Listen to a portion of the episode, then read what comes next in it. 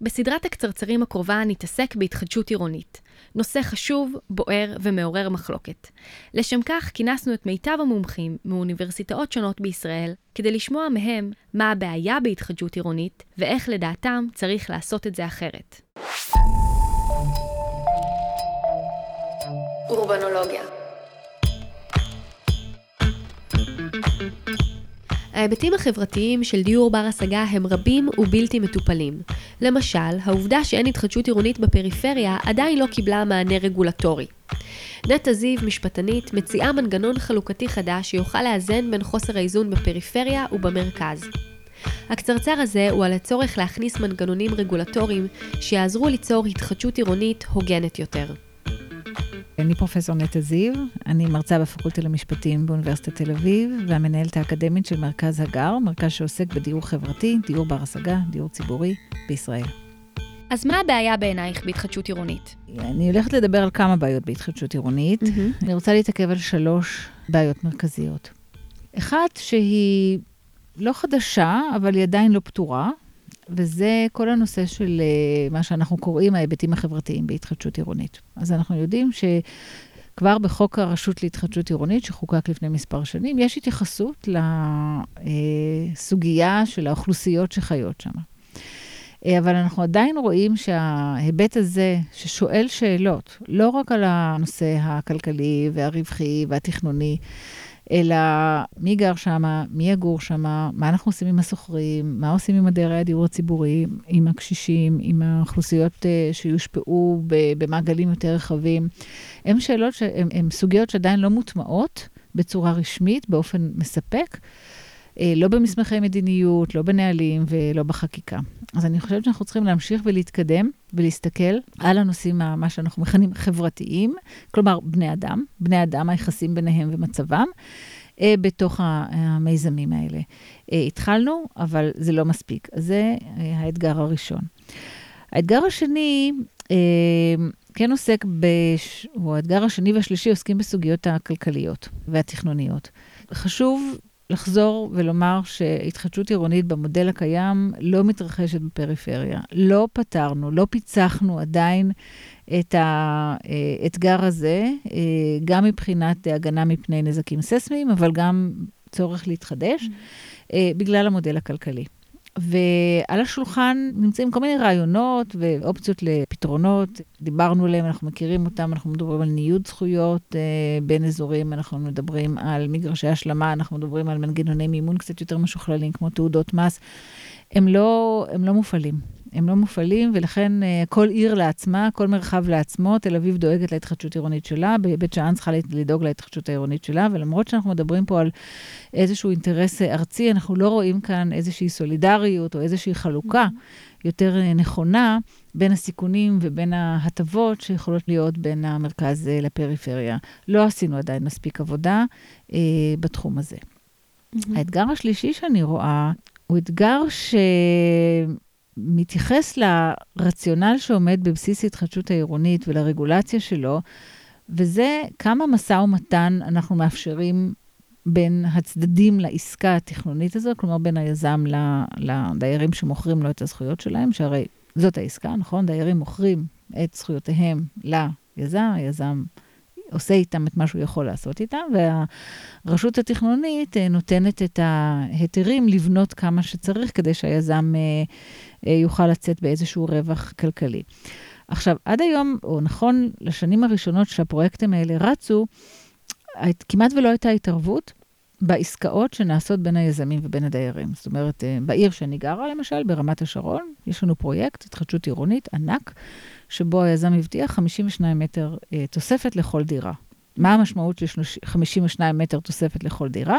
שהמכפיל צריך להיות שהמכפיל, גבוה. שהמכפיל אה, הוא אה, גבוה מאוד, אנחנו מדברים על בנייה לגובה של 25 אה, ו-30 קומות, בגלל שהוא הבטיח, אה, ואנחנו אפשרנו את זה, כן? כ- כ- כמדינה, כרשויות, אנחנו אפשרנו את העסקה הזו, אה, ולא הצבנו גבולות אה, להיקף התמורה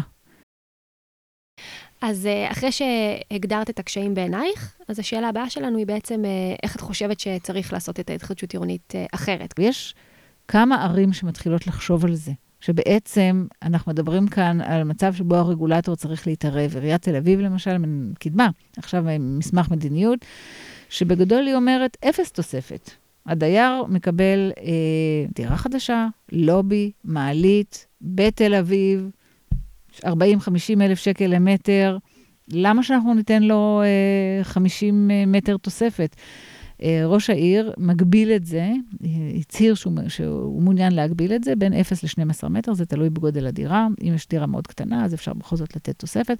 אבל קשה לנו מאוד להשתחרר מתחושה של, של דיירים בפרויקטים של התחדשות עירונית, שיש להם איזושהי זכות. אה, להרחבה משמעותית של הדירה. אבל זה באמת יכול להוריד את הכדאיות של התהליך הזה. זאת אומרת, יכול להיות שאיזה אנשים יגידו, טוב, אז הסביבה שאני גר בה, למה לי להגדיל את הצפיפות? למה לי להגדיל באזור שאני גר בו? עדיף לי להישאר אז בבניין שלי של חמש-שש קומות, אם אני לא מקבל דירה גדולה יותר. זאת אומרת, האינסנטיב, הרי הדייר כן יצטרך לעבור דירה, יצטרך להיפרד מהדירה הקיימת, אה, יכול להיות, כל הסביבה שלו תשתנה.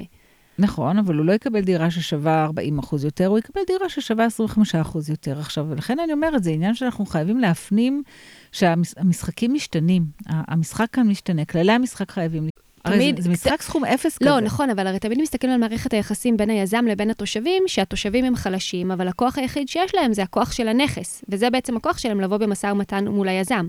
בעצם הצעה כזאת תחליש את ה... למה? יש להם זכויות בנייה שהם נותנים. זאת אומרת, הם מוכרים את הנכס שלהם עם זכויות בנייה, השאלה כמה הם מקבלים בתמורה. אם יש לי דירה של 80 מטר, אוקיי?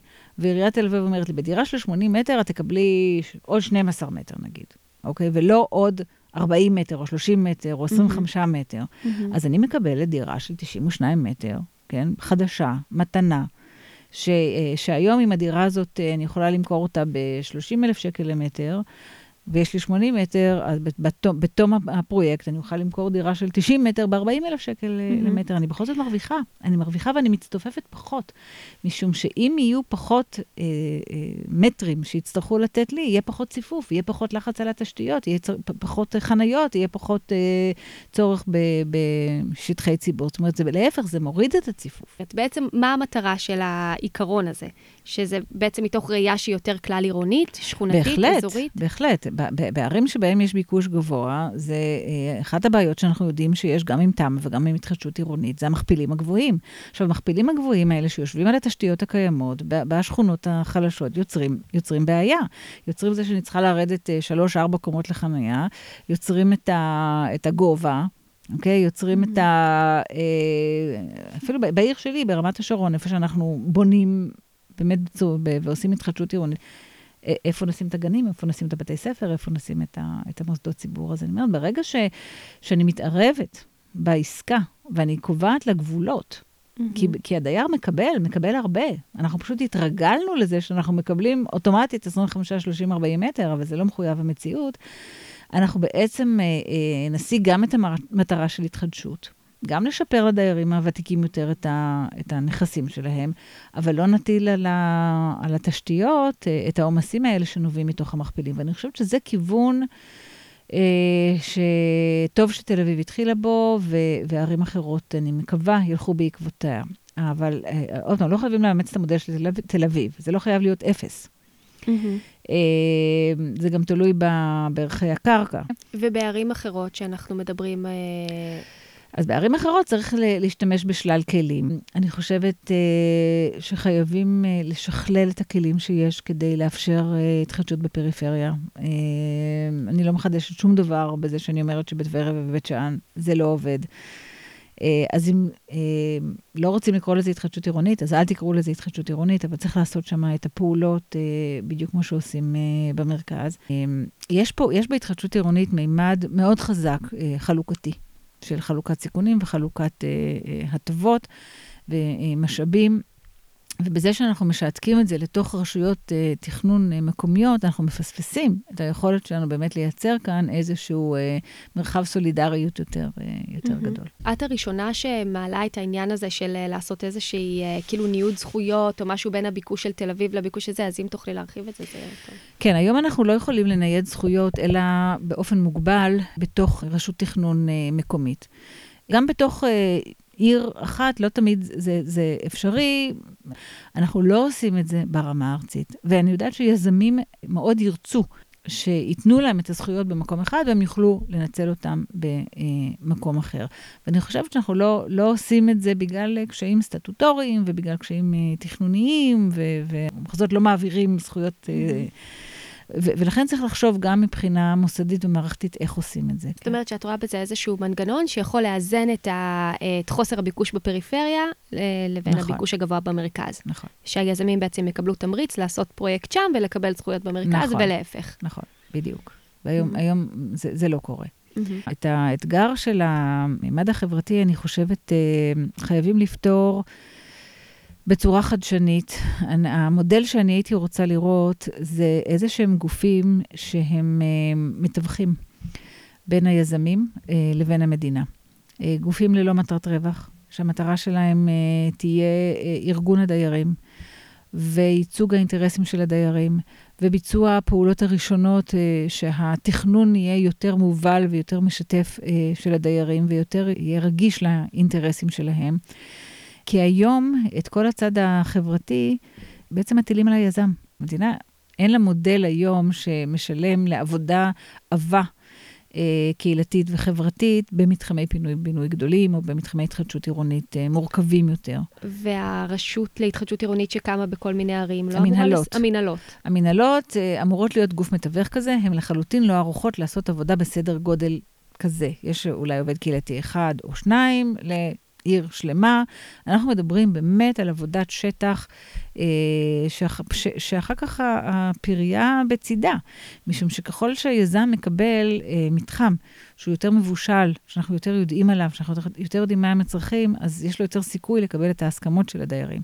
היום אין גוף, אין את השחקן הזה.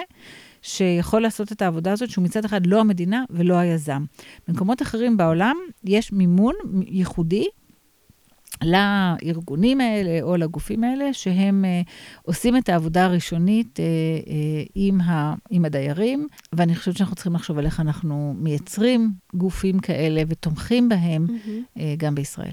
אחת התוצאות שיכולות להיות לזה, זה שאנחנו מורידים את הסיכון ליזם. אם אנחנו מורידים את הסיכון ליזם, משום שהיזם בעצם מקבל כבר, כבר מקבל מתחם מבושל במרכאות, במובן הזה שאנחנו יודעים מי גר שם, אנחנו מיפינו את הצרכים, אנחנו יודעים מה הדיירים רוצים, אנחנו הבנו כבר את הנתונים הכלכליים והתכנוניים. רמת הסיכון ליזם יורדת באופן משמעותי, ולכן הוא לא צריך 30 רווח יזמי, הוא יכול להסתפק ב... 18% רווח יזמי. ואם הוא מסתפק ב-18% רווח יזמי, אז הוא לא צריך להקים את ה-30 קומות, הוא יכול גם להקטין את המכפיל. זאת אומרת, הדברים האלה בסופו של דבר כן נשארים mm-hmm. בתוך טבלת האקסל, אבל חלוקת, ה, חלוקת העבודה היא, היא שונה. ככל שהזמן עובר, אנחנו רואים שהמודל המקורי, שמאוד האמין בהתקשרות השוקית עם כמה שפחות התערבות וכמה שפחות רגולציה, יש בו הרבה מאוד כשלים, ויש יותר ויותר מעורבות של רשויות התכנון ושל הרשויות המקומיות. אה, בנושא של דיירי דיור ציבורי כבר יש לנו, בנושא של קשישים כבר יש לנו, בנושא של הגבלה בתל אביב, כן, מה שהסברתי קודם לכן. אז אני חושבת שהכיוון הזה אה, צריך להתקדם, לתת יותר תמריצים מצד אחד, אבל גם לנהל יותר טוב את המסגרת של העסקה התכנונית הזו, כך שהיא באמת תוכל להשיג את המטרות הטובות.